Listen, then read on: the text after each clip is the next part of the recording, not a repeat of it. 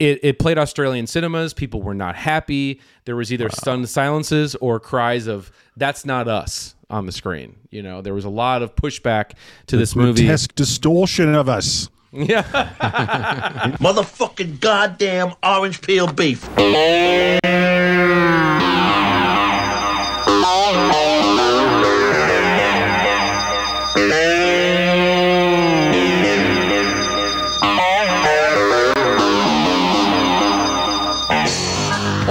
Everybody, Oi.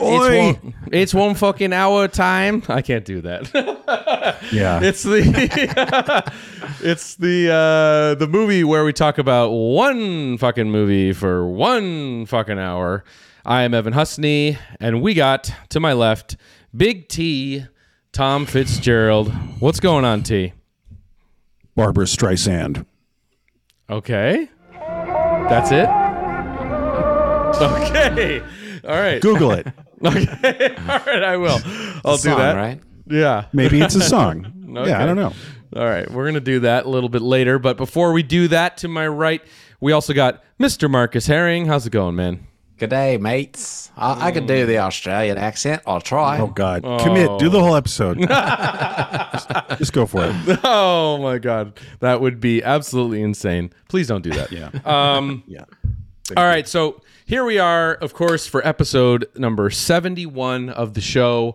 Um, and, of course, we're doing this thing, this this new gimmick here on the show, where each episode number is going to correspond with a year, a particular year of cinema, of course, that being nineteen seventy-one. We put up four movies on our Instagram page from nineteen seventy-one, and this is the movie that you voted for, which, of course, is Wake in Fright, directed by Ted Kotcheff. This is the film you guys chose, which I, I was a little surprised by because it is probably the deep, the, the deeper cut mm-hmm. uh, option on the on the menu for nineteen seventy-one. So very cool that we'll be getting into this movie. Uh, very close and personal film to me, uh, which we'll get into for you know reasons we'll get into later. Um, but before we get into this episode, guys, um, I just want to give a quick shout out to our Patreon, patreon.com slash one fucking hour, which you can sign up for right now for five dollars a month. And that's where you can get the only place you can get our exclusive feature-length audio commentary tracks that we're uh, now three deep on that that we have recorded. We've done we've done Texas Chainsaw Massacre. We've done Star Wars. You can grab up there. But the most recent one, which we just finished recording the other day as we're recording this, Uh, was our feature-length audio commentary track to Psycho ninety-eight uh, by Gus Van Sant. No, but what I was talking about was this stupid insert shot, like right about now, like right now, I think. And um, how like do you that. know that? like, like ugh, the fly on the sandwich. Like, there's no Hitchcock, like Psycho. Like, let me get that fly on a sandwich to show, like, to show what? Vince is like immediately off-putting. He's like physically Timid. imposing. You know, right. He's like a it, big beefy just, jarhead football player. It looks like at any moment. It looks like when they yell "cut" in any of these scenes, he high-fives the crew. Right like that's what I'm talking about. Yeah. That was Money Baby. Right? Tell me that wasn't Money Baby. Yeah, exactly. Psycho no, really, baby. Can, can you not see? Would you be surprised if he high fived at the end of this? No, shot? he like, did. Like, he did. Like, like that's what's yeah. up. Mm-hmm. Woefully misguided shot for shot remake of Psycho, Hitchcock Psycho. Holy shit, that was fun though. It was yeah. fun. I can't believe it, we've had to watch that blessed. film twice for this podcast. I know. Never again. Never again.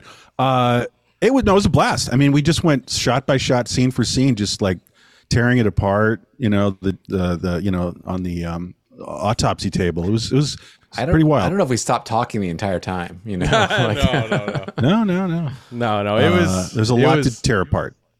Absolutely, a little bit of a different experience than the usual love fest mm-hmm. that we get into mm-hmm. on these commentaries. This is picking apart all the reasons why this movie was a fucking massive failure. So if you want to hang out, kick back, watch Psycho ninety-eight with your boys, get on patreon.com slash one fucking hour right now.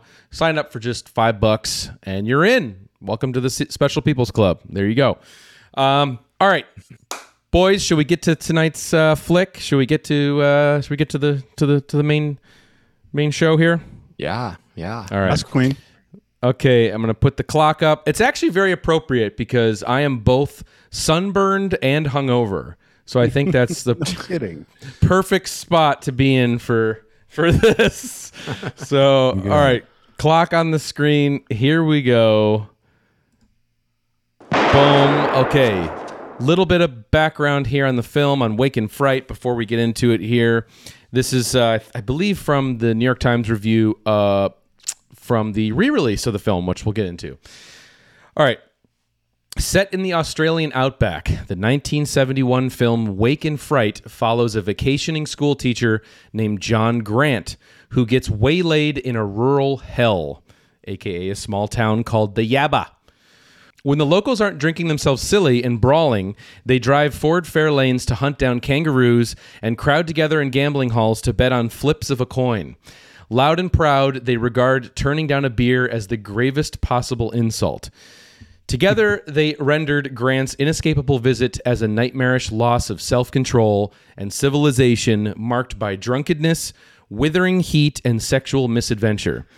And Nick Cave has said that this film is the best and most terrifying film about Australia in existence. Now, huh? um, yeah, that's very interesting. And and also a lot of people do call uh, Wake in Fright one of the seminal foundational movies of the Australian new cinema movement. Of course, you know, we've covered one of those uh, before on the channel. We did uh, we did Walkabout, of course, uh, directed by I'm hungover. Uh, Roeg, Nic Roeg. Thank you very much, Nicholas Roeg. Yeah, that's right. And uh, okay. but what's it? But but what's interesting about Wake in Fright being such a foundational Australian, you know, new wave film is that it's directed by a Canadian, Ted Kotcheff, and its screenwriter, of course, Evan Jones, who adapted the book that this movie is based on, is Jamaican. So these two couldn't be further from um, Australia. Uh, but it made such an impact on the scene, guys, in Australia that even, you know, filmmakers like Peter Weir, you know, of course, who did Last Picnic at Hanging Rock, would later come up to Ted Kotcheff many years later, many years later, and say, "Wake in Fright showed us the way." You know, in mm. terms of what was possible, uh, making of films here locally. So, but I thought we we would kick this off real quick because because we are going to spend some time getting into its backstory. We're going to get into its release history. It's kind of being rediscovered as a lost movie, a movie that actually was lost for decades. Yeah. Um, we're going to get into all that, but I thought I'd kick it to you, Tom. Do you have any sort of uh, like what's your personal history with this uh, one of a kind flick? Right. Yeah. It's limited. It's um, like you said, it was lost, and there's lost movies and then there's really lost movies. You know what I mean? Like uh, like I can't see this, you know, and there were a lot of rumors about it. So it's me in the nineties and I'm looking for this. I'm looking for that. I'm finding it. I'm not finding it. But then Wake in Fright was always on everyone's list. And, um, you know, it was a little bit of telephone probably in people articulating like uh, the, like someone who maybe saw it and then told somebody and then told somebody. And they were just like uh, eventually it just became like, oh, that movie with all that kangaroo murdering. Yeah. Just so much kangaroo slaughter. And it became the lead thing. And I got a little freaked out by it. And I was like, I'm not in a big hurry to see Wake in Fright. Yeah. Because they're making it sound like, yeah, like a third of the film is just slow, like like like like the throat slitting of, of kangaroos. And I was just like, oh, my God. And we'll talk about it. It goes down somewhat, but it wasn't as bad as I thought. But I was, when I first saw it, I was really gearing myself up. I was like, oh God, that's a kangaroo. Here we go. You know, but it, again, it's not what the myth, the rumors, right, you know, had led me. Wow. And then eventually that's you saw it. it, right? You eventually yeah, you saw did it. See it. Yeah. And, and, and you there dug was it? so much more to it than just, uh, yeah. you know, that the threat of that. And, uh, you know, so I, I got to unclench my fist basically. But no, no, it's totally cool. Uh, it's really bewitching and like, we'll get into it. But yeah, it was just, it just had a little bit of a weird lost yeah. film legend uh, until it was found. Absolutely. Marcus, you got any uh, sort of personal history with the film or just your reaction to seeing it again? Or I don't go super deep on it, but it's just one of those films that you do like a double take. Like the first time you hear it, like, why haven't I heard of this film before? You know, it's yeah. from nineteen seventy-one, an acclaimed film from seventy-one that I've never even heard of before. And um, I don't know. I think, I guess it must have been, I don't know if I saw it at Cinefamily or where, but it was around the time that I was kind of in, loosely investigating all the Ozploitation stuff that was happening. Like, the Not Quite Hollywood doc, that biker movie Stone, uh, Stunt mm. Rock, or um, mm. or Tom's uh, recommendation to me, Bad Boy Bubby. Oh, yeah. No, it wasn't. Uh, I didn't do that. you, you're misremembering. Okay. I, I, I, Don't I, watch I Bad Boy Bubby? Okay. Well, I didn't. I just didn't. Because you okay. know why? Drum roll. I've never seen it. So, oh. So there you go. I couldn't have. So anyway, whatever. There's lots of good Australian movies. Stone is a great example of an unearthed uh, deep cut. Love Stone. The, like basically the past fifteen years, a lot of really rich deep cut uh, Australian stuff's popped in, including this film tonight. Yeah. Well, yeah. You, M- Marcus, you uh, brought up the documentary film Not Quite Hollywood from two thousand eight, which uh, is this deep dive uh, into the history of Oz- Ozploitation and all of these movies that, you know, obviously Mad Max being the one that everybody's sort of, you know, who doesn't mm-hmm. know anything about Ozploitation knows that it's an Australian film. And that was a huge introduction to a bunch of those movies for me as well, too, including this movie, because there is a scene in Not Quite Hollywood, the documentary, where it's that incredible sequence where you see that guy fighting and wrestling with that like life-sized kangaroo, which was to me like, and, and, and it's backlit by like the car headlights. And to me, it was just one of the most insane things I had ever seen. Like, what the fuck is that? You know? Yeah. And uh, so that was the only reference point I had for it until flash forward, I, th- I want to say a year or two later, Uh, when I was uh, visiting Los Angeles and hanging out with you guys, you somehow, following uh, Wake in Fright's uh, uh, uh, premiere at Cannes, because it was actually re premiered at Cannes. It's one of the only movies to play twice at the Cannes Film Festival. And yeah. you guys had, but were able to get a copy of it following that. And that's where I finally saw it. I'm like, holy shit, that fucking movie is finally playing. I got to go see it. So I went down to Cinefamily in Los Angeles. You guys had it. And it just blew me the fuck away. I mean, it just, it really created, like, again, like Marcus, like you said, how have I never heard of this movie? And then here I am watching this, and it, it was this nightmarish, otherworldly, dreamlike, crazy desert fever dream movie that kind of felt like a Twilight Zone episode. Earlier, before mm-hmm. you recorded, you were saying it's kind of like After Hours, where here's a guy kind of trapped and he can't escape, you know, this uh, his surroundings yeah. and the, all uh, of that yuppie stuff. Nightmare, yeah. Yuppie nightmare, yeah. It's it's Kafka-esque too. To There to, to, there's, you know, it's it's over applied, but this is that's a good descriptor. You know, it's Kafka-esque. Yeah, and I'm sure we'll get into this a little later down the road. But for me, I was working in, you know, uh, like you know, distributing cult films. Uh, you know, putting them out on Blu-ray, D V D, back in theaters. I was working for various companies at the time. I think at the time I was with Severin Films. Shout out, you mentioned Stone. We actually released Stone, so we, we oh, had done that there one. There you go. And uh, I really wanted Wake in Fright for Severin, but um, and after ever ever after seeing it after at at, at, at Cinefamily, I had repeatedly made phone calls, sent emails to try and get the rights, but the rights for the U S were never sorted out, not available. It was super complicated. So it wasn't until I worked at the Alamo Drafthouse uh, with Drafthouse Films that we were able to, that was the, the timing had lined up where the rights were available and sorted, and so we did the, we we spearheaded the re-release of this movie. So if Ooh. I hadn't seen it at Cinefamily or whatever, who knows what what what, what would have happened. So um, that's amazing. That's amazing. Yeah, yeah, that is wild. Small yeah. world of yeah. one fucking hour. It is, but it it, okay. it it sparked a whole renaissance for this movie in in many many yeah. many ways, which we'll get to. Um, but uh, let's talk about the director first, because to me, you know, Ted Kotcheff, he's a guy I, I got to know super well during the process of uh, doing the re-release with Wake in Fright. I mean, we opened the movie in New York. We we did uh, runs of the movie in Austin and Los Angeles. So I traveled everywhere with this guy and really got to know him. And he's a very sweet, awesome guy who has one of the most interesting, diverse uh, filmographies, I M D Bs. Yeah. That you will let's ever do see. It. Rattle some titles off. Let's let's go. Give us All some, right. Take us to school on him. Yeah. So so Ted Kotcheff, of course, is probably most known for two films. Uh, one of them being Rambo First Blood, which is absolutely a fucking five-star movie in my book. And it, mm-hmm. it, it definitely, it's its legacy is bogged down by the sequels, of course, yeah, in, in yeah. the in, in the Rambo franchise. But the first movie is just an absolute amazing, you know, shell-shock Vietnam vet film. It's it's absolutely, it's one of my favorite films of the eighties. It's it's the, not a Sly Stone Stallone cartoon, you know. No, it's like a real film, and that's a real character, and it's mm-hmm. kind of like oh. gritty and dirty. Yeah, it's one of the best. So he's known for that, but he's also known for Weekend at Bernie's.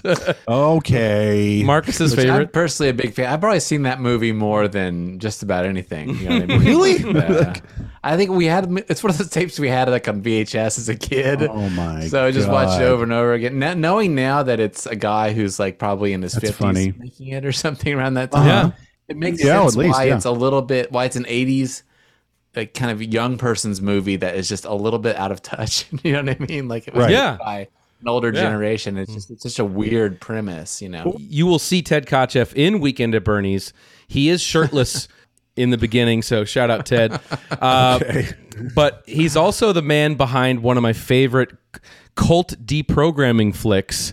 Uh, the the movie starring James Woods, Split Image, is right. a real good time. That's a fun one. That's a rip-roaring yeah. movie. Yeah, yeah. Peter Fonda's the cult leader. Um, yes, and yeah. uh, but but yes, James Woods steals the show as the deprogrammer, the foul-mouthed deprogrammer. It's yeah. a lot of fun. Mm-hmm. It is. Yeah, it's it's James Woods being James Woods. You know, talking about like how his apartment smells like a piss hole. It's it's amazing. Um, it's awesome. Uh, Ted also spearheaded, uh, really, a because he is Canadian, and this is a seminal Canadian Jewish film that he directed, which is called The Apprenticeship of Duddy Kravitz. You, ever, you guys ever seen that?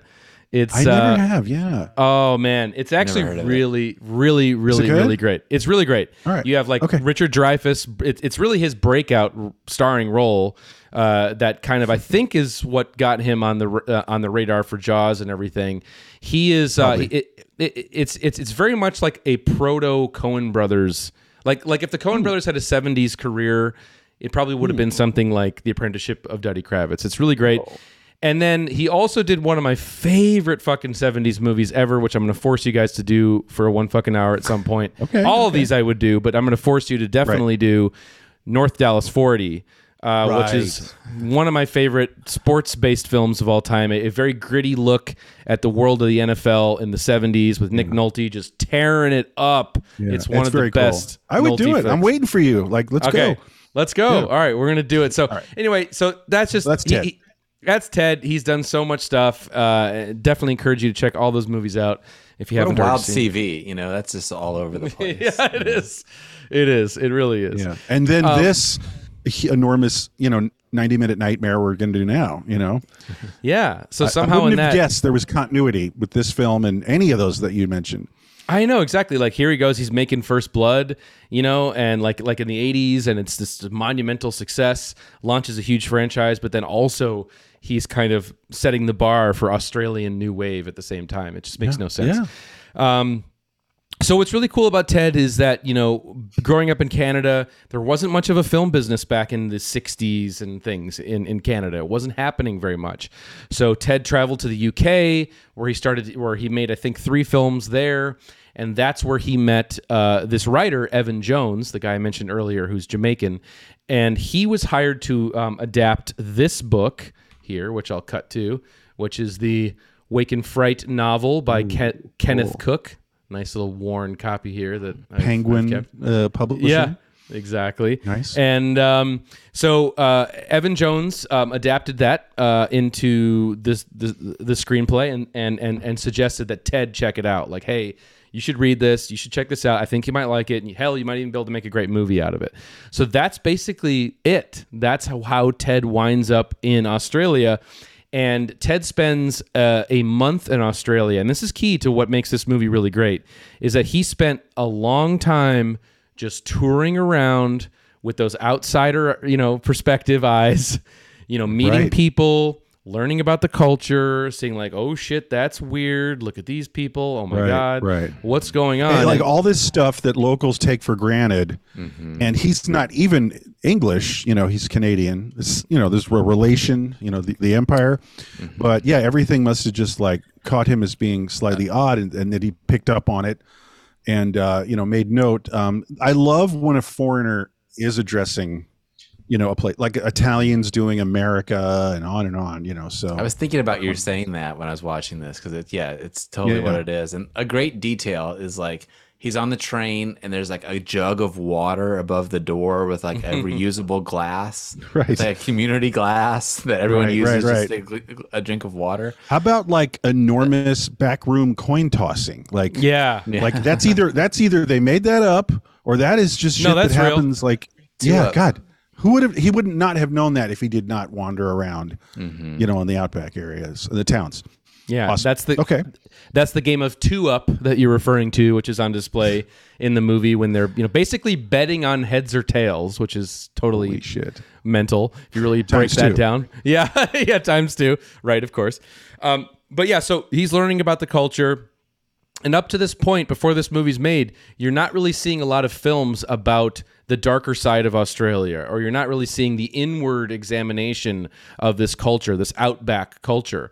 And that is something that, of course, maybe you do need an outsider's perspective on in order to do, right? Like you really need yeah. that objective viewpoint. Sure. Um, but he really did fall in love with, it, it, you know, this was a complex and complicated thing because he did fall in love with the details of the existence. You know, the harshness of it, obviously the oppressive sun, the heat. We talk about that with Texas Chainsaw yeah. Massacre, you know, right. and that and that leading to madness, right? Like sun madness.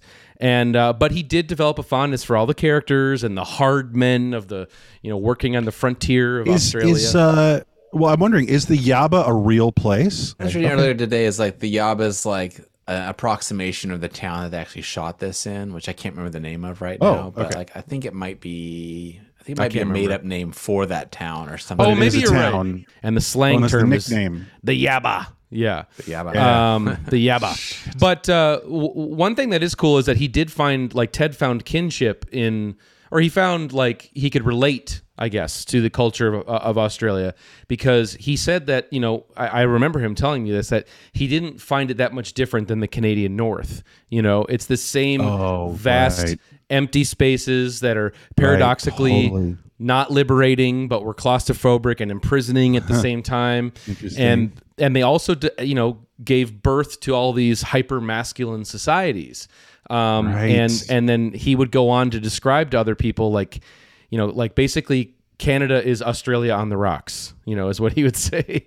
Um, I yeah. totally get that. Yeah, because there's that like kind of, Uh, ultra macho, like mountain man, like logger, like maple syrup sucking, you know, like yeah. uh, like like uh, monosyllabic uh, dudes who live up there in cabins. Holy shit! Interesting. It is, it is really unique. I was trying to think of imagine like what the setting would be like in America because this feels so unique, like just the dynamic, and it's like, you know, like uh, it, it's a city that's kind of rural and remote in a way. And like a lot of the um, outsider, you know, outside fish in the, you know, in a new territory films in America are like in a rural area where there's not that many people, you know, right, right. But this is like kind of a thriving city with like lots of, you know, menacing, sinister people everywhere, you know? Yeah. And you know, that's, I was that's sort of struck by off. that weird dynamic. You know? No, Marcus, what you were saying, just to, to piggyback on what you're saying, it's like, I was trying to gauge the size of the Yabba and it has an unemployment office.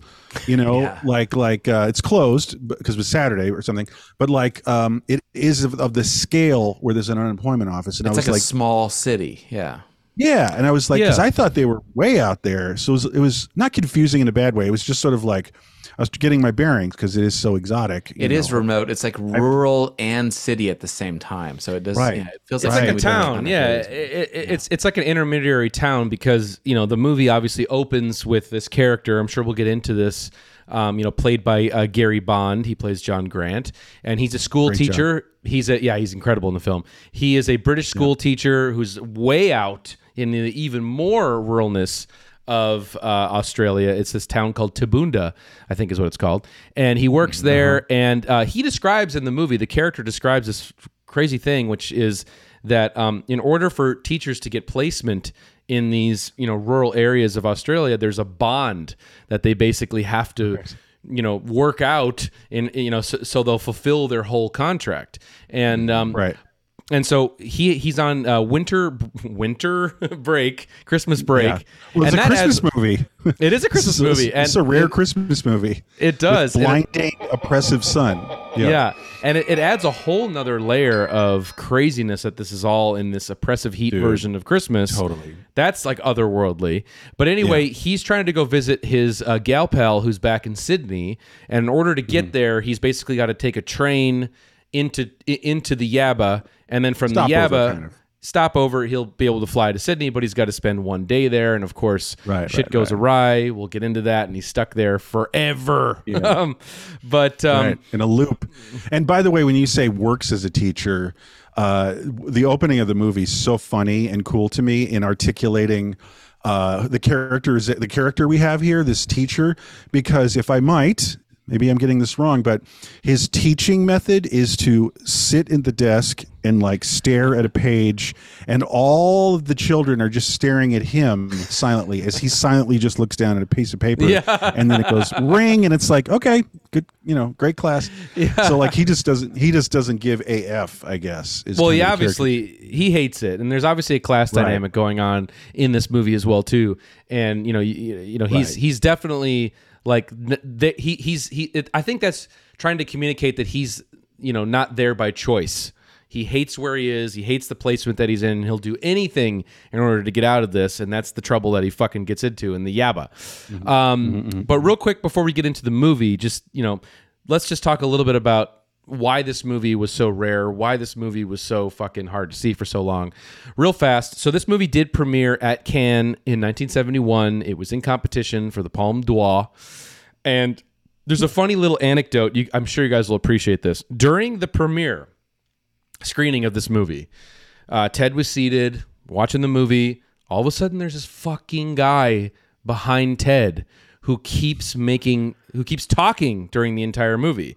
He's like, "Wow, this is great! Wow," you know, and then like God. all the sequences he's reacting to, and it's like, "Oh my God!" The, the, the sexual assault scene that we'll get to a little later on.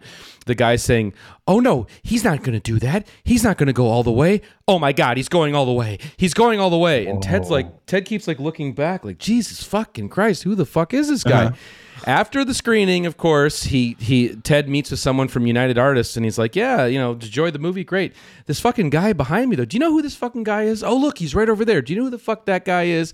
And he's like, "Oh, he's just some young director who nobody really knows. Uh, his name is Martin Scorsese. No one really knows who he is." Oh, shit. Which, uh, get out of here. And he's all a chatty Cathy at the screening. Yeah, yeah. Wow, interesting. But but he also was really engaged. He was His mind was being oh. kind of blown. Oh, yeah. And I was, see that. I can no, see he, that. He was blown Imagine. the fuck away. That's cool. So much to the point, so much to the point that Very he was blown cool. away that when, when, when um, Scorsese became... Uh, in charge or whatever of the Cannes Classics Society or whatever, like mm-hmm. year one, he's like, the movie I want to play first is fucking this, you know. So, Dude. so it goes, it goes full circle, and it's pretty, pretty wow. amazing. Um, but this movie had a real tough time outside of France.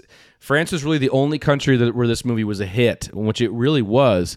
Um, I guess they like their male existential movies in France, um, but uh, in America, it played in a, only it opened in a single screen in New York City by United Artists, oh. and they released it during a blizzard, and no one came, oh, and that was it. Oh shit! That you know, was it, it was retitled as was this when it was retitled as Outback? That's right. To maybe yeah. try to have people, you know, have some kind of grounded understanding with the title, like, oh, it's a movie set in Australia, maybe you've heard of it, but that still probably didn't help. So that's it. That's pretty much the U S uh, life uh, of this film. That's it. Damn. And I, and apparently it played on television once in nineteen eighty-eight, and uh, that was really Jesus. the source of any bootleg that you could find for oh, years and okay. years and years was from one television broadcast. Dude. I, um, I love the title, but you know, it is a good idea to rename it, I think, because otherwise it does sound like a horror movie. I mean, it just does, right? Well, Fright. Yeah, there you go. It is Frightmare. It it is a Frightmare. Um, but uh, in and then of course in Australia it was a different story. I mean, it, people were horrified by this movie. It, it, it mm. rang all the cultural alarm bells, like foreigners mm. trying to tell us we're monsters. Right. It, it It, it played Australian cinemas. People were not happy. There was either wow. stunned silences or cries of "That's not us" on the screen. You know, there was a lot of pushback to the this movie. Grotesque distortion of us. Yeah. Interesting. So they got all they got all finicky. So they weren't supportive, you know, of this film like having a life, uh, you know, in, in in the film world. Wow. Well, I think all of the like, you know, all the artists, the future filmmakers, the people in the in the in the art in the art world there definitely sure. responded to it because it was a, a version of Australia they knew to be true, but they had never seen before on the screen represented in that way. So it definitely yeah. some reviewers got it, but the general public didn't. And one thing about this movie that I'm sure we'll talk about that's super cool is obviously it blends this like doc style where it's capturing the naturalism mm-hmm. of, you know, as we were saying. Awesome. The set pieces of this movie are true and authentic to what you would see in nineteen seventy, nineteen seventy-one in these areas, right?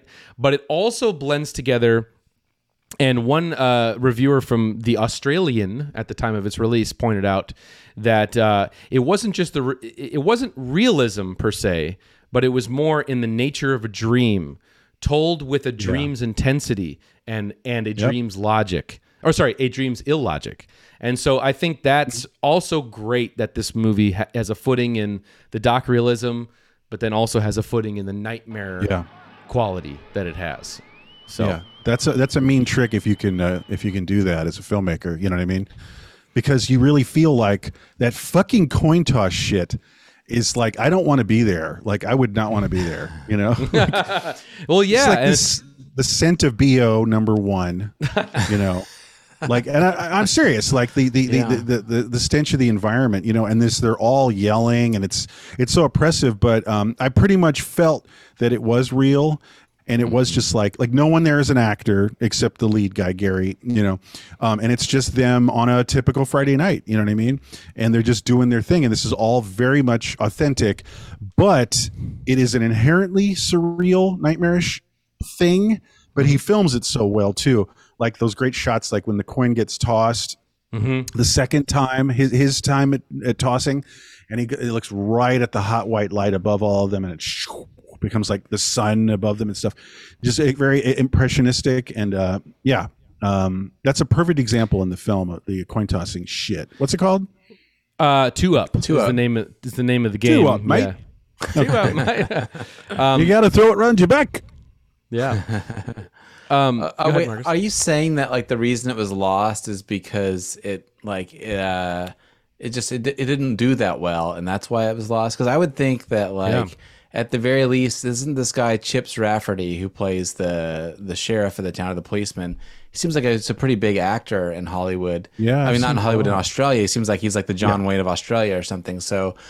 What, you know, you'd think at the very least that like his one of his films would have been preserved, you know, and not lost. Yeah, yeah. I mean, you'd think, but basically, the, you know, to to to get to this part of the conversation, uh, the mm. movie had a very complicated rights financing agreement uh, in terms of okay. how it came about, and and one day I, I think people stopped caring after a while. And then one day when people started to request to see the movie more, like in the nineties, and you know wanted to basically rediscover this movie and for it to be seen again, the materials were just not there. They were just gone. And um, a, a um, very um, aggressive search was kicked off by the editor of the film um, mm. around the time of the year two thousand, I want to say. And he really, I mean, there's a whole write-up about it um, in the Blu-ray release, which we did. Boom, boom, boom, right here. This is the... Hey-o. Wake and nice. Fright Blu-ray that we released at Draft House, but we sort of get into that there. Um, oop, that's Tom. Uh, where we get into that, where um, basically um, it it it it basically took the efforts of like his secretary and everybody, and him going pounding the pavement to try and find this, and of course it winds up in the last place. No, it's not in the U K. No, it's not in New York. It's not in Australia. It's in a warehouse in Pittsburgh. Is where the materials wound Damn. up, and uh, and as the as the legend goes, they basically found these materials one week before they were going to be destroyed because they were actually marked for destruction. So it was like this perfect Holy time shit. in order to get Jeez. these materials, and then of course they were all shipped over to Australia, where they began this extensive restoration, you know, process. Yeah. and it played Cannes. It opened, you know, in, in two thousand nine, or I think it was. And here we are. And I, and here I think we are. Uh, uh, just to analyze, I mean, a lot of films fall through the cracks uh, for different reasons and in different ways. And I think this one, it just uh, didn't have the benefit of, um, like, people didn't see it enough or support it enough to, or have heard about it in general to even care to know that it is lost. You know what I mean? It's just simply obscure. I mean. Like it just, yeah. it just, it just lost in the, in the sands of time. It just kept burying it.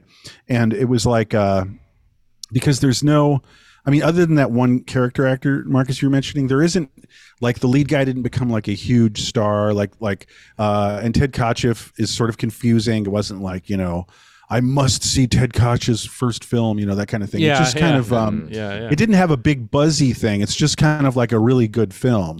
And, uh, but it's especially compounded by Australia maybe still being finicky about mis- their, their, the crass representation of them, you know? So like there wasn't a lot of support, but there wasn't even a lot of, um, not, I wouldn't say there wasn't interest. It was just like, no one knew of it to be interested in. You know yeah. what I mean? Like, it's like unknown, unknown. It's, yeah, it's more right. unknown than than lost. Yeah. You know? Yeah, it, it, true. And and further evidence is this movie didn't even get released on V H S. You know, so yeah. if you don't have a V H S release, I mean, you're fucking doomed, right? No one's yeah. going to be checking. It would have helped on, it actually. You're right. Yeah, it would have a little and bit. No one's checking in on where these materials are if there's no V H S release, and then of course. Mm-hmm. You know, yada yada yada. Um, but one more and like thing, like I said, like it, okay. it was it was talked about in the nineties, but it just uh, it was only talked about, and that was rare for a film to not actually wind up even in a poor state, like uh, you know, multi-generation as they used to call it, dubs from like the U S A Today channel, you know, like uh, right, right, like it was it was it was um, because other films, you know, they're not on V H S, but like they do, you know, release, but they do pop up and. Uh, Anyway, yeah. yeah. So it's, um, it's always yeah. weird when something that recent is lost. Like you expect a film from the twenties to be gone or the teens or whatever, yeah. but when someone's one's from the seventies and people can't find it, it's always well, I, let's just wrap it up. There's still film. I mean, with this statement, there's still films that are lost right now from you know thirty, forty years ago, and they don't, people don't even know that they don't know of them. Like you were saying, like yeah. you're channeling Donald Rumsfeld, Marcus. You know, they, you know, unno- unknown unknowns. You yeah, know what I mean? Yeah. Like there are films now that people just don't know that they want to fuck with. You know, it's just uh, oh it's yeah, just, you know, they're, they're yeah. disconnected. I guess is yeah. I, the term I would like to use. Yeah, they're disconnected. Yeah, no, uh, yeah, a hundred percent. And also, I I do think part of it is that Australia also had a not the greatest in terms of preserving their own history. In a lot of ways, I mean, there's a, there's some factor f- out there that ninety percent of all silent era Australian films are gone forever. You know, just gone. Right, there you go. So, you know, there, there you is go. there is a basis for that in Australia, I think. Uh, one last thing before we get into the actual set pieces of the movie. Let's get into the movie. Just, uh, of course, we got to have the obligatory Pauline Kael mention on the uh, sh- oh, uh, on the hour. Whoa. I didn't here's, know she went into it. What did she say? Here's here's some quotes from her review, which oh, are, are pretty great. Uh, okay. okay, okay, here we go. Uh, the rough white men out there in the wilderness, she wrote of the film, are a new race to us. They're beasts, but not villains. They're decent and unaware of wrongdoing that suggests that they are unreachable. And she also goes on to talk about the style of film. The semi-documentary aspects of the film are so much more vivid and authentic and original. Jones and Kotcheff have seen the life in a more objective way, almost as if they were cultural anthropo- sorry, help me. Anthropo- apologists. Anthropologists. Yeah. Thank you. Cultural anthropologists examining a newly developed form of primitive life. He didn't yeah. expand this vision, but he got onto something bigger than the plot. You come away with a sense of epic horror. You came out with the perception that this master race is retarded. Oh, Jesus. That's it, the R word right at the end. Mic drop for Pauline Kael. Look, I got to say, when she's right, she's right. You know, like, and what I mean by that is like she occasionally, her take on something uh, was absolutely unique at the time. Uh, and almost nobody had a take of any kind. But the fact that she had a take and then she had a good take on this film, you know, good, good on her, man. You know, yeah. like... Uh, You know, she she had some great insights, and uh, I got to read that later. Anyway, so cool. Pauline Kael, yeah. here we go. Yeah, so now getting into the film itself, I mean, two of the characteristics that make this sort of lost weekend, yuppie nightmare, whatever you want to call it, very different than other films of the ilk is that the people that are surrounding our main character and causing this to be a nightmare are not ho- they're not hostile like a Deliverance or even an After yeah. Hours, if you will. No, they're mm-hmm. aggressively they they have they have aggressive hospitality is the way right. that the right. character even talks about it. We've all uh, experienced that, right? yeah, I, I, I, I have so. Like two the handshakes are too hearty, kind of. yeah. mm-hmm. Definitely that ring. Yeah, I remember that happening with my mom's friend who's like a wrestler, like crushing my hand. There like, you go. Harder. Yeah. But yeah, yeah that's uh, that is its own kind of menace to it, you know. Mm-hmm. Yeah, or eat this, like like you have to eat more of this, eat more of that, like a family member. Yeah, yeah, yeah. You know, you definitely have that.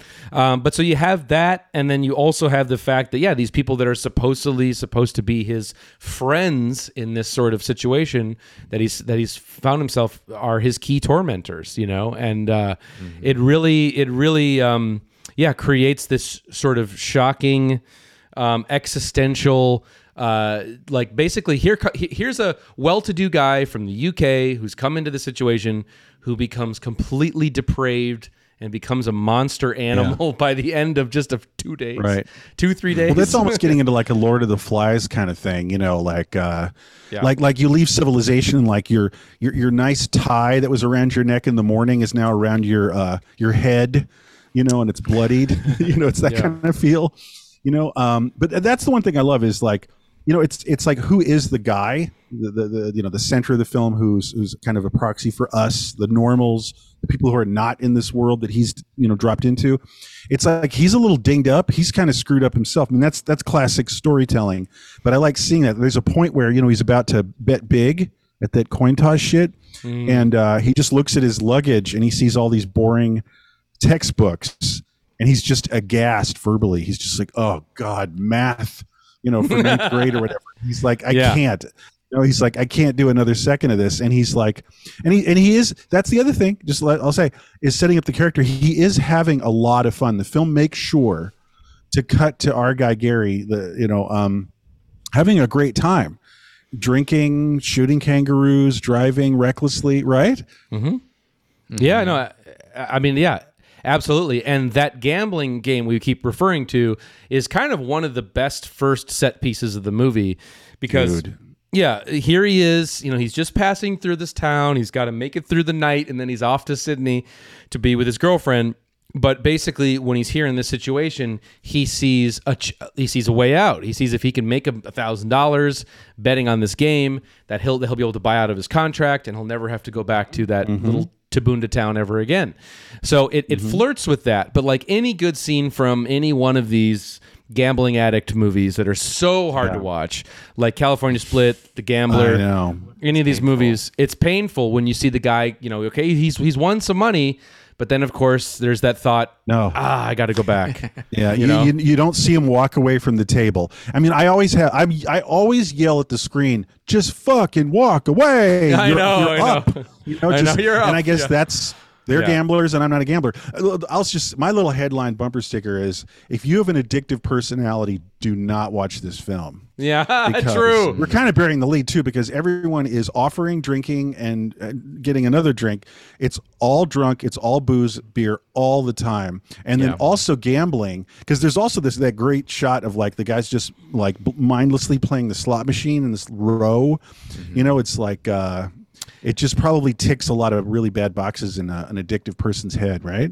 I think it's right. I, yeah, I, I think it's in the running for the drunkest film of all time, like hands down. If, if it's not what is, if it's yeah, not what is, yeah, exactly. Oh, really? I, I'm not telling a lie. Uh, but beer, it's like beer is air. It's just breathing. Yeah. Right. Yeah. Yeah. So um, don't drink the water. He says, like, uh, you know, the doc mm-hmm. says, don't drink the water in the town. So, like, it's for washing your face or whatever. Yeah. But, like, holy yeah. shit. That's some real talk. That's some alcoholic talk, man. Yeah. That's for washing up. Yeah. Have a beer. It, it is weird. Like, it feels so menacing at first. Like, when the sheriff is giving him beer after beer after beer, you know, you're sitting there going, like, why is he trying to get this guy drunk? Like, what's he going to do to him, you know? And it's like, no, he's just trying to make him have a good time. Like, he, I know. He's not yeah. He's not a bad person. He helps right. him, you know, but you are on edge. Like, what is this guy's yeah. plan? It does. It feels very menacing. And yeah. it's like, uh, you know, at the end of it, I was kind of wondering, like, you know, none of these people do anything that – well, there's, there's some people that do some bad stuff to him, but – you're just kind of left wondering, like, are the residents bad people? It's like, no, they're just really kind of debaucherous and they're just they're themselves, amoral yeah. and uncivilized, but they're not bad. They're not all bad people. They, in fact, they, they're, they're trying to help him a lot of the times, you know, kind and, of. Yeah. yeah. And to help him just have a good time, mate, you know? Yeah. Which and that's what makes it so like uh, cognitively dissonant, you know, because it's because, it, yes, I had too. Is just the, the, the menacing uh, red flags are constantly happening. But it's like, you know, no one winds up like tying him up in a basement, you know. Uh, no. You know, well, beating him. Not trying to like rob that. him or something. Right, right, right. right. Well, there's not that like traditional, you know, things in movies that would go astray, but there's a few other things that happen. Um, but, yeah. but, but, but, uh, one of the great just stylistic moments in the film, as you said, Tom, is when he goes back to the, to the gambling game. He's going to throw, he, he's now sitting on the floor or he's standing on the floor with the two coins, flipping them. He sees, of course, there's that great sort of foreshadowing moment where he's looking straight into the lamp and it blinds him. Um, but then, of course, he's flipped him the wrong way, and he's got to do it again. Mm-hmm. And it's one of the great punk rock edits in the movie when he fucking tosses the coins up. We see them flipping in the air, and then you don't even see if they land or not. Just hard yeah. cut to him naked in the bed, um, Dude, and with his ass in. The, no, and and also, if I'm not mistaken, though, before that hard cut of him naked in the bed is, I think it's silent. Yeah, it's another right. good example of like it's like pure silence where it's just like like uh, it's a close up of his eyes. Yeah, the yeah. room has gone silent for you mm-hmm. as the viewer, and uh, we're, but everyone, including him, is seeing the two you know like double tails falling down onto the uh, on the floor, yeah. and uh, I love that cut. Yeah, yeah. It's I was surprised that we that we saw his full frontal, you know, dong. Like I was, I was surprised in seventy-one. It made me got me thinking like, what's the history of male full frontal nudity? In well, like, you know, big. It, it, it would get films. An X rating uh, automatically. Uh, that might have hurt the film, by the way. Um, like the movie Drive, he said, the Nicholson film um, has basketball players in a shower. So they're casually fully nude. And when there was male nudity for years in the early seventies, it was an automatic X. So mm-hmm. wow. maybe that also dinged the film. But that yeah, was I surprising. I agree with you. I, I wonder, yeah. You. But it's just obviously it's a great metaphorical cut there. You know, oh, seeing so him, good. You know, losing your shirt, you know, uh, as they say. And then, um, but uh, from what Ted is, I remember him telling me about that shot is it was, you know, from high above, it was to sort of signify that now this character of John Grant is being reborn and he's starting over, mm-hmm. you know, now that he's naked in bed and now he's going to, mm-hmm. you know, start from the beginning all over again and become somebody else. Naked and broke. Naked and broke, doesn't have a dime to him. And that's the horror of this yeah. movie, is being penniless in this fucking town. And that is like like anxiety dream stuff. It yeah. triggers that, you know. Just totally. One little thing, just to stay on this little great neighborhood of the film, um, is, you know, he's naked, he gets up for a second. And, uh, uh, you know, it's tricky to es- establish heat happening in a film, you know, because you're not experiencing it like the character. Yeah, yeah. But I think he does a good job in that specific scene where it's like, you know, he looks at the clock, the wa- he looks at his watch or whatever, and he's thinking like, uh, well, I guess I slept in and it's getting like noontime, really hot. But he's like, oh my God, it's seven a.m. and it's like one hundred one degrees, you know, that kind of thing. And just yeah. the way like he reaches up and, and pulls the light up. I mean, pulls the, uh, you yeah. know, the, uh, the shade up, and it's just blinding white hot light. So I was feeling that oppressive heat thing. And also the choice of being naked is the practical one in the film. You know, because he's so hot, he couldn't even have a blanket on him. You know what I mean? Right. Mm-hmm. So, so that feels like bad vibes is bad vibe morning. Yeah. You know? Yeah. It is one of the sweatiest movies ever made, and yeah. I, you know, everybody is sweating. Although I noticed that he's got makeup on, like to kind of separate him further from like the locals. Oh, okay. You know? Yeah. Yeah. Right. And so he looks kind of softer, almost feminine, but he's got like a foundation on. You know? Mm-hmm. Yeah. Mm-hmm. Yeah, where everyone's very rustic. And um, so then from there, when he's kind of wandering the streets aimlessly, there's this great almost, I know it's not a theremin, but it sounds like a theremin.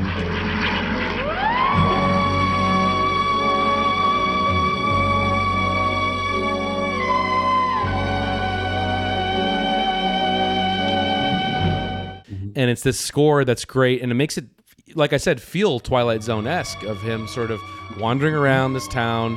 And of course, that's where he meets the cop, and he starts, you know, being force-fed beer. And he meets another fucking crazy asshole uh, named uh, Tim Hines, who's sort of this weird character that has the wife that he likes to swing with. Yeah. And um, that's when he really, really gets into trouble, when he meets him and, of course, his gaggle of weird, fucked up friends. Um, yeah, uh, weird, but, enormous, like, good day, mate, Australian guys. They're, like, enormous, you right. know? I think like that's they feel his like daughter, twice as, by the way. I think Jeanette is oh, his, his daughter. Da- is Tim's You're daughter. Right. Yeah, yeah, it's, yeah, daughter, so it's even yeah. weirder. You're right. But that You're right. actually, You're personally, right. that house situation to me is the most chilling in a weird way, because it feels very out of control, but it's a nice domestic, suburbanish kind of home. But it's like crowded with all these completely psychotic alcoholics, mm-hmm. everyone, mm-hmm. you know, and the wife's like, let's fuck. And the old man is just like, let's keep drinking. And it's just, but it's this nice, like even at a nice house, it's disrupt, disruptive with like um, coarse, out of control, mm-hmm. toxic alcoholism. Yeah, Woo! yeah, exactly. And that, and then of course you find out that you know he met earlier in the day Donald Pleasance, who is a doctor of some kind. So good. And Donald Pleasance, yeah. of course, you know from Halloween fame, gives just absolutely an incredible, crazy, it's fucking, it's so unhinged great. performance. You don't know where he's coming from. He's very sneaky and spidery, mm-hmm. you know, like like his his his reveals, his first few moments. You know, like he obviously is more erudite than everyone in the Yabba, and the and the teacher is picking up on that immediately.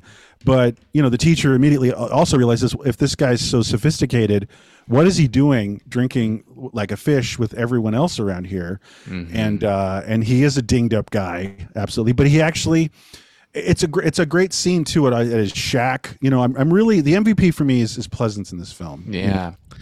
he's sort of like uh, charismatic. He's so charismatic, but he's yeah. also repulsive in a way. And oh, I, you know, I was I thinking that this is sort of a almost like a stock character. Like a really good execution of a stock character that's like a, a vagrant philosopher, you yeah, know, like yeah. Falstaff is like that, like in uh, in Shakespeare.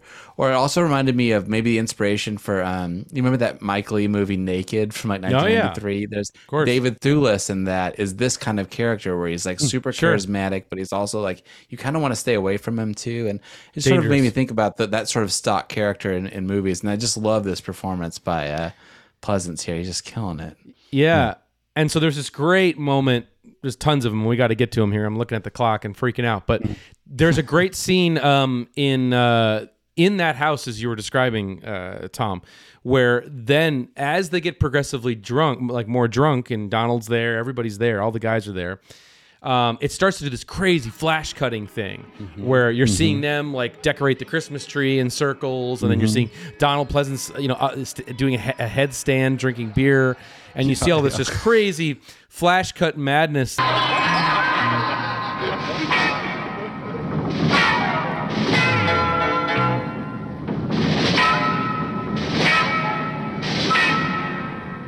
And then, of course, you see. Uh, you see John Grant wake up in the shack, and that's when we're introduced to this like nasty Donald Pleasance, you know, fly littered shack, which is just this yeah, crazy like plate sentence. of kangaroo meat. Oh yeah, oh. It is like Texas, Texas Chainsaw Massacre. Yeah, oh, oh totally. It's, it's brutal. It's brutal. It's brutal. So love that set piece. Um, and then of course, uh, as the things go, as the days go on, and he's perpetually drunk, and he's sweating, and he's hanging out with his crew. They bring him on this cra- this is the scene we talked about, this crazy kangaroo hunt, one of the you know most infamous scenes in the entire movie, uh, which uses real kangaroo hunting footage. So it's it's kangaroos being shot and maimed, and it's it's pretty brutal in this movie.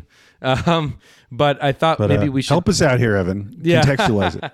Yeah, so so so basically, um, it it it is the big tr- you know trigger warning uh, element of this movie, because you know it, seeing real animal cruelty is very harsh. But in this movie, you know Ted uh, is somebody who is very you know pro animal. You know he's a, he's an animal lover, and while he was out there doing this research, as I mentioned earlier, meeting people and and you know. finding out what's going on in the Outback, he was hip mm-hmm. to this situation that was going on, where like just about how many kangaroos were being hunted and killed on a daily basis for foreign export business, you know, to make mm-hmm. uh, children's koala bear toys was one of them, and also oh, really? for, for and also for the pet food industry in in basically in the U S. So, oh, yeah. So, shit. so just senseless, just crazy massacre, slaughter, taking the skins, doing all that stuff. And so basically mm-hmm. during this, during his own Outback misadventure, Ted is going around and and and then uh, said, "What? Like, why don't we make a short doc about this?" So he actually got the oh. uh, some some government uh, backing to do this and to basically go out and uh, on this government sanctioned hunt and. Uh, Because as you see at the end of the film, there's kind of a disclaimer that says, you know, that the, uh, I think it says something about the survival of the Australian kangaroo is seriously threatened. And these scenes were shown uncut for, you know, with the consultation mm-hmm. of leading animal welfare, uh, welfare organizations mm-hmm. in Australia and the, in the U K. And so basically he put these scenes in the film uh, to raise more awareness about what is happening. And all the stuff that you saw was him documenting it for real and what was happening. So those are real hunts mm-hmm. that he's riding along with. They're not the actors yeah. performing them. It's not any of that stuff because he shot all the, right. you know, he, if you look closely, you'll see that there's, you know, there's, there's cutaways and reverse shots and whatnot. Right, um, right, right. But the cool thing about it is, is that many years later, uh, f- from the efforts of this and, of course, the, how that footage has been repurposed over time, uh, that it has uh, succeeded in basically, you know, stopping the export of, you know, or, or the slaughter of kangaroos for, you know, the American pet food industry. So, so it, it did it help halt change. the industry uh, yeah. by showing the how foul it was. Explicitly, yeah. and, and basically there's a mini documentary inside Wake in Fright that yeah. had kind of a cause. Okay, yeah. that's wild. Did not I know read, that. I read that went on for so long, the crew started to get uh, kind of sick of it and revolt, and they actually pretended that the lights went out to like to stop the hunt. You know, they faked like a power outage so they could just Whoa. stop it. At some point, that's what I. Well, it probably would have been like it probably would have been the crew. I mean, it was probably I think it was just two or three people, you know, that were that mm-hmm. that, bit, that that went on them those hunts because the actors that aren't there. Sense. You know, this is a totally separate shoot than what they did. It reminded me of um, you know, that they they steal this scene in Crocodile Dundee, you know, and there's that guy Charlie. The barkeep is actually in Crocodile Dundee. So I, you know, I was waiting. I was oblig- waiting for you to bring it up. An obligatory uh, Crocodile Dundee reference. It's got to yeah, happen. There you go. One fucking hour. One fucking hour time. So anyway, the kangaroo, the, the kangaroo hunt scene is absolutely fucking insane, but it, it is important. It is in that it, it in that it really does. That's the culmination of this this guy's. You know, depravity and and the animal, the, the senseless, violent animal he's been turned, he's turned into. Well, it's followed up by um, some roughhousing. Oh, and my favorite. I was almost I was almost unable to take it. It was the film was coming a little unbearable, and it's not a, it's not a dig on the film, but so the kangaroo hunt, but then the huge fighting and destruction of the uh, the local. A bar that's near where they were shooting the kangaroos, and they're just like destroying the place, and they're fighting, and they just look huge and like nonverbal, and it like uh, and like roughhousing. It's, it looks like roughhousing to the point where you're so drunk, it's like, oh my god, look, I cracked me buddy's head wide open, his brains. It's like, yeah. oh jeez, I'll drink to that. You know, it's just like like uh, it almost becomes like Goodfellas or something like that. Mm-hmm. Um, like like. Uh, Like, re, like Joe Pesci, like just getting really rowdy, and it's like, all right, I shot him, whatever. His foot's fucking exploded with blood. Mm-hmm. You know, it's like um, really yeah, yeah.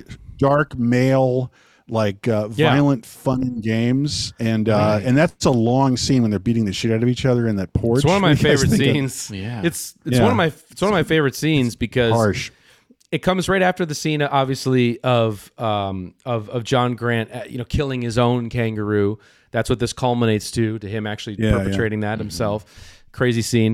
And then they come back to the bar, and we're seeing this display um, after the hunt of like this kind of escalation of more drinking, total delirious drunk state of mind everybody has. And then it goes from this kind of casual homoerotic horseplay that turns very violent very quickly. And, and a total destruction. You see Donald Pleasance going crazy, where he's like, "Ooh, you know, you know," he's yeah. doing that. It shows and, you that he really is gone. gone. Like whatever the sophisticated man was yeah. in, in his past is just like because he's right in the front lines of the chicanery here. Mm-hmm. You know, when they're smashing all the furniture, it reminded me of like Gummo. And for a second, I thought about all the, the compounding, like. Wow. Debauchery and like low life, horrible, drunken mess that happens after another. I was like, I, all of a sudden, I was like, this is the kind of movie Harmony Korine like wish that wants so to make. one hundred percent on on the Gummo reference. Yeah, yeah. I couldn't think of an, another example, but that was in the back of my mind. I think was Gummo. Nice one. Yeah, yeah, yeah. Totally, I could see that. Just like um, like blunt dumb. Well, what's the R word that Pauline Kael used again? yeah. Yeah, exactly. My, yeah. yeah, exactly. Okay. All right. Uh, but uh, basically, so going from there, though, okay, once we've reached that fucking crazy scene, it then cuts yeah. to, it cuts right back to John Grant and Donald Pleasance back at the shack. And that performance of him taking his jacket off and putting it in the refrigerator, which is the second time that's happened on One Fucking Hour. The second movie we've ever covered where someone takes their jacket off and puts it in a refrigerator. Things. What was the other one? Things. Oh, okay. yeah. Holy shit. Okay, I know, right. I know, I know. Wow. So, but the okay. the amazing drunken performance from Donald Pleasance is just uh, mm, fucking mm-hmm. out, out of control in that moment. And of course, then things turn really weird where he pins him down and through some suggestion, through the clever editing there, and them mm-hmm. waking up the next day, uh, you know, there is some sort of, you know, he basically had a gay encounter with uh, something happened. With Donald Pleasance. Well, isn't Pleasance in like a nightie? Yes, like he's like not wearing any, any underwear, and he's just wearing like a nightie that goes up to his yeah. ass cheeks. Yes. yes. Like, like yeah. okay, cool. All right, here yeah. we go. you um, do you, man. Yeah. Yeah. Well, there's um, also, you know, the, you mentioned this earlier, but like um, throughout the film, there's these really killer old school, like almost psychedelic montages that are, it's actually getting Nicholas Roeg-like. And I would not be surprised if he right. was in no way influenced by Roeg, mm-hmm. but it has that kind of just like, um, like a uh, frame of mind, uh, uh, consciousness, stream of consciousness thinking where it's like girlfriend at the beach. Terrifying kangaroo stabbing, yeah. you know, like like, and it's in this quick, like, yeah. you know, like montage. Machine guns um, uh, mm-hmm. montage, yeah.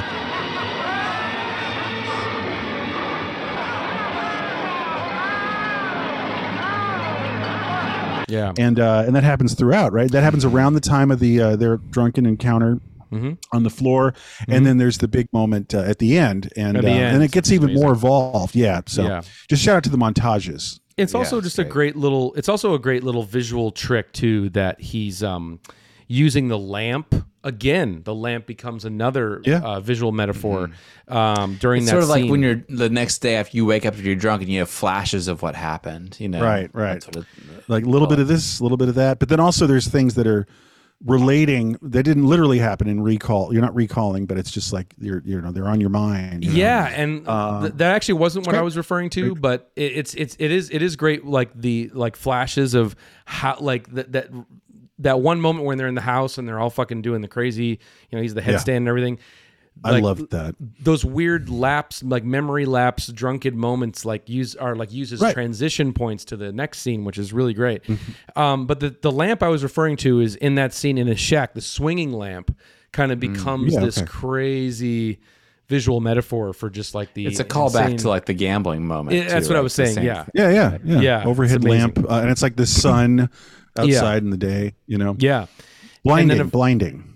Totally. And then, and then of course, uh, we'll cut to the chase here, but John Grant basically tries to escape, long story short, tries to escape the Yabba, and through some um, interesting uh, you know, set pieces there, he finds himself right back where he started, and he's unable to leave. I love that. And um, I love that, too. It it's reminds a, me of uh, Twilight Zone, obviously, but also yeah. a, um, Dogville, Von Trier. Sure. Yeah, he, he does that uh, in the film. Go ahead. Sure, I love sure. that it's like a realistic Twilight Zone. You know, like it's not like yeah. the you know like an alien Super, transported them or like a warp zone or something. Yeah, yeah. it's like it's a realistic it's like, version of that. Very plausible. You said I said city, mate. I don't know. yeah, yeah, right. I said city. Yeah, it's so dark. And then so he's back there, and he's basically you know he's tormented by images of Donald Pleasance after his. You know, after basically being raped by him, and um, he's going to go back to his shack and he's going to fucking kill him. But then at the last second, he turns the gun on himself, and Donald Pleasance is then witness to John Grant's own suicide attempt, which is pretty crazy because he shoots himself, but he doesn't die, or at least I guess that's one way of interpreting it. And um, he's in the hospital, again, unable to escape. Like, I, I think mm-hmm. that's kind of supposed to be the sardonic, you know, humor of the whole thing. Yeah, I like, gotcha. You know, you're not even able to kill yourself to get out of the Yabba. You, right. know, you like, can't, you can't, mm-hmm. you can't take that way out. Suicide. Yeah, right. Like you're, yeah. this is Yabba always, forever. Yeah. Yeah. Yeah, yeah, right. Yeah, totally. And of course, the cop I really felt the... for him when the tears were rolling down his face. You know, that's when I started to like really feel bad yeah. for him. That yeah. it, it took its toll on him. Totally. And it's even referenced in the top of the movie when the cop is is is talking to John Grant and he says, well, we don't have much crime around here except for a few suicides. And that is a great right. sort of foreboding, mm. foreshadowing there. But in this mm-hmm. crazy imagery, too, you see of when he's freaking out and having all the, you know, like, you know, P T S D images of Donald Pleasance. Like that's where you see that cl- classic image of the uh, the uh, two up coins going into his eyes and everything. Mm-hmm, right. Total madness, just like crazy shit, you know. So oh. And I think there's a there's a thing that's um I think his woman is seen making out with pl- the character of Pleasance. That's right. Right? That's right. You know? Yeah, so that's there's right. that kind of thing where, um, and that's getting kind of, that's almost, again, I keep saying Nic Roeg, but it's kind of reminding me of like Performance. But again, um, I would not be surprised if Kotcheff was, like if you asked him, he's like, I don't know. I still haven't seen Performance. You know what I mean? Like he's Probably. just doing his thing. It's kind of the zeitgeist, I guess, like yeah. to have like rapid fire editing yeah. Yeah. of uh, representing consciousness, you know, a stream of consciousness. Overall, this film just feels really mature and just really well made, you know, like yeah. Uh, yeah. I think it stands yeah. apart from other films from seventy-one. Like it just feels like a really confident, mature, like film. Well said. Absolutely. A hundred percent. Yeah, it's really true. It's, it, it really... This is a classic. I mean, this th- this is an incredible movie, and the fact that it might have been lost forever is insane. Uh, but the fact that I think it adds a lot of extra weight to it um, uh, when you see it. But it really is, to me, one of my favorite movies of the seventies.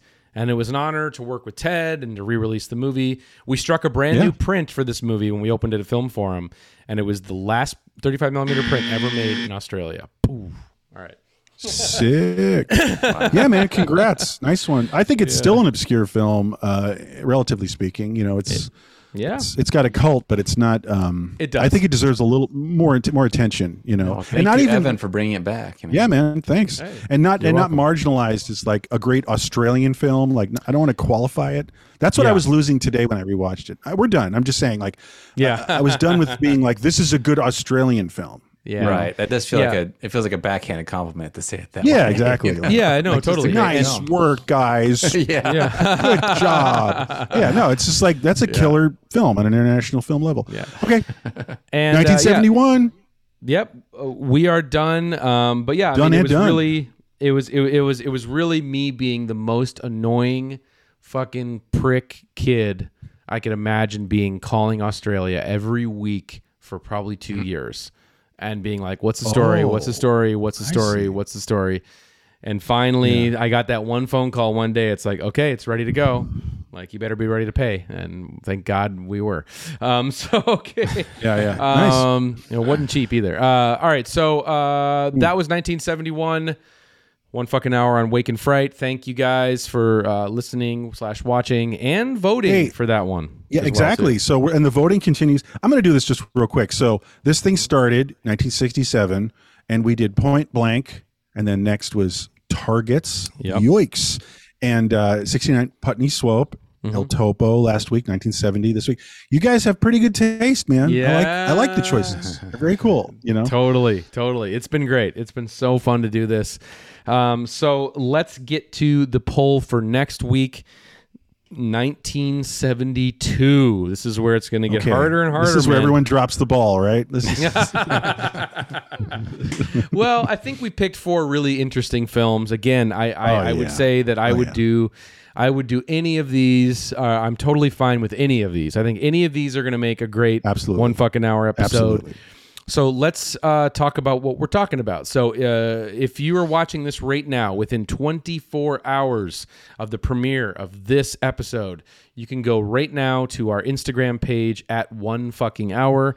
Uh, that is uh, O N E fucking hour. And uh, head over to our stories.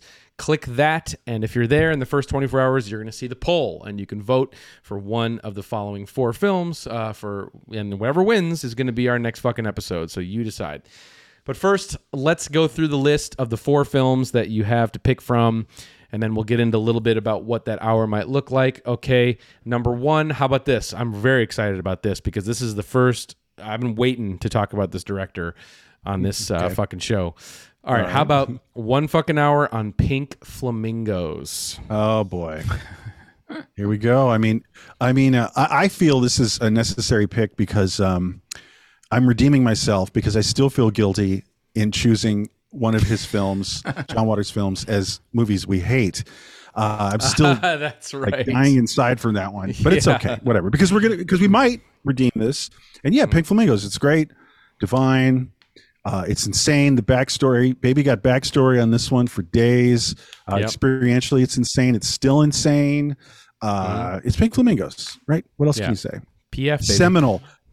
That would not have happened like uh, in any other time except pretty much nineteen seventy-two. Mm-hmm. You know, a time when like El Topo was the norm. You know, yeah, in that movie. yeah, totally. Like he kind of totally. upped the ante.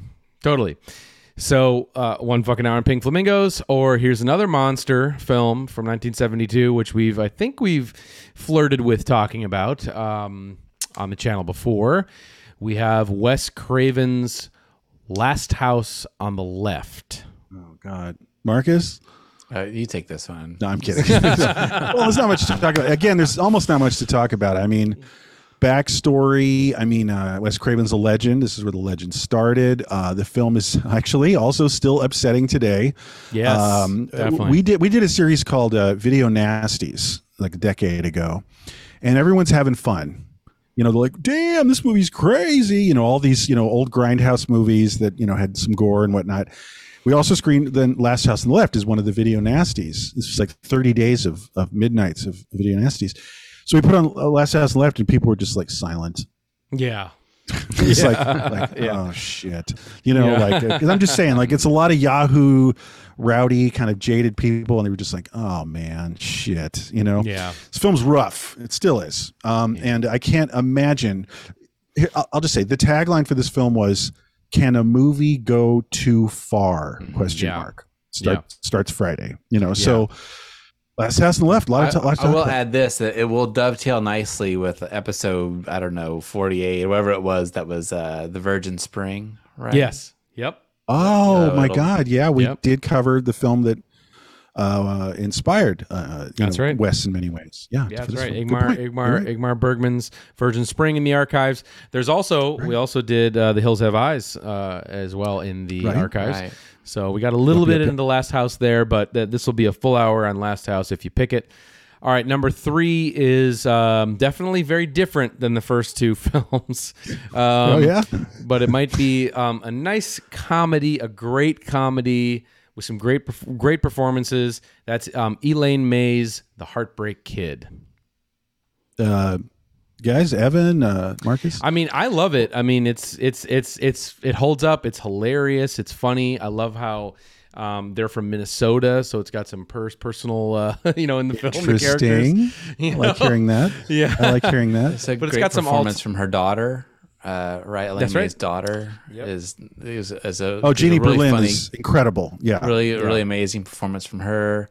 It's probably my favorite Grodin movie, you know, aside from like Beethoven or whatever. But right. you know, yeah, Charles Grodin shreds. I mean, he is this is really. a great film. Actually, guys, we did reference this because I had done in the first batch Ooh. of movies we hate. I did the remake That's of The Heartbreak right. Kid. So That's there you right. go. And and it was the main reason I said I hated it because it insulted this film. And yeah. it's a great film. Elaine May, enormously talented. She also did, you know. Mikey and Nikki, which we got to do that soon. Mm-hmm. Anyway, oh, Mikey and Nikki, uh, director Elaine movies. May, on all cylinders, but the two lead characters.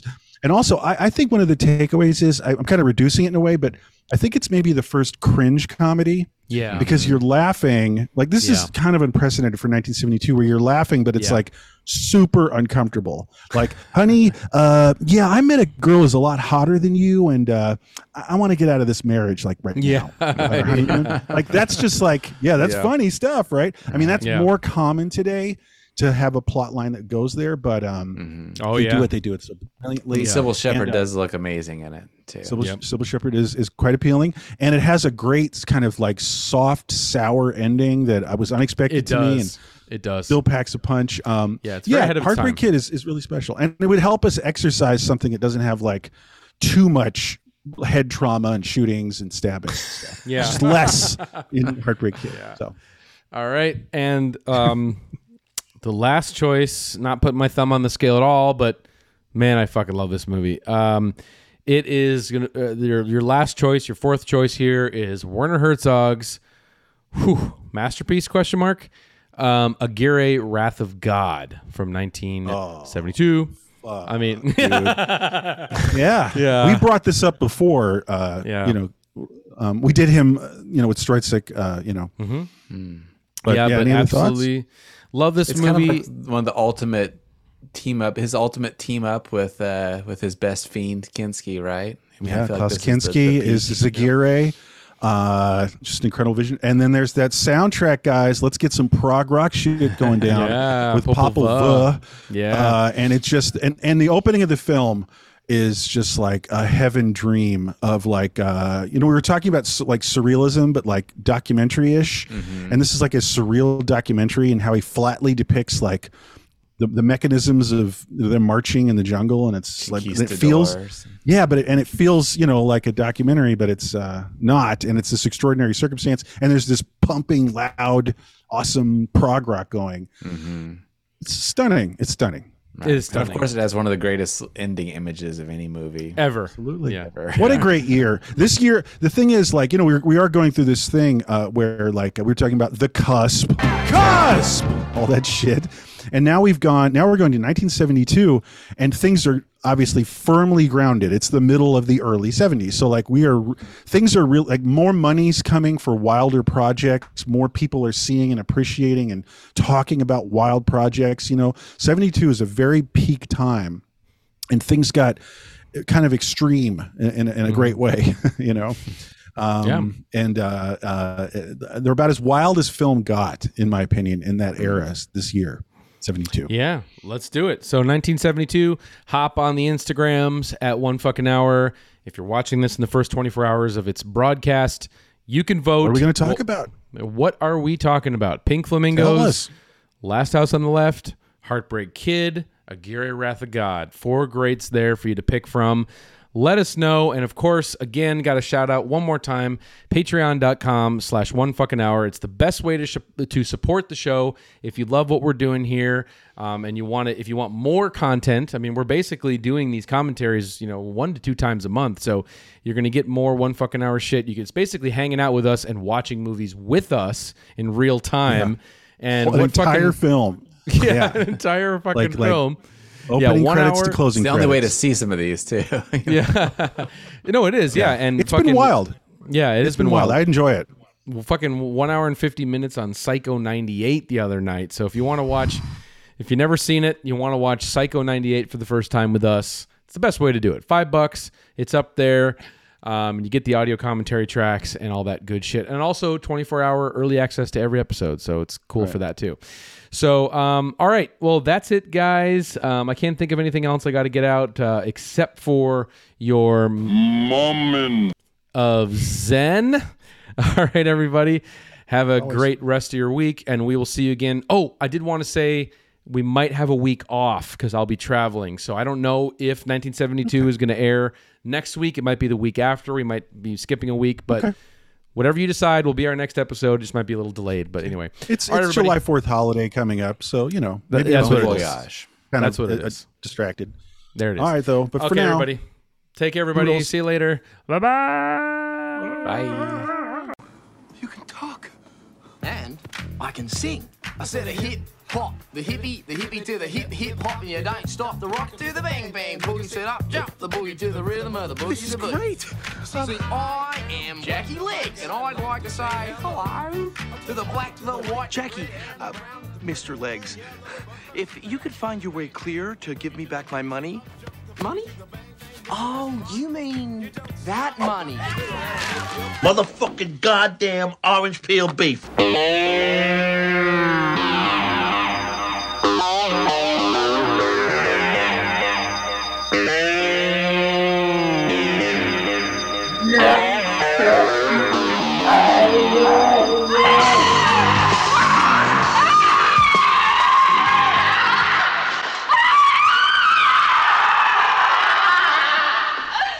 That was wicked, man.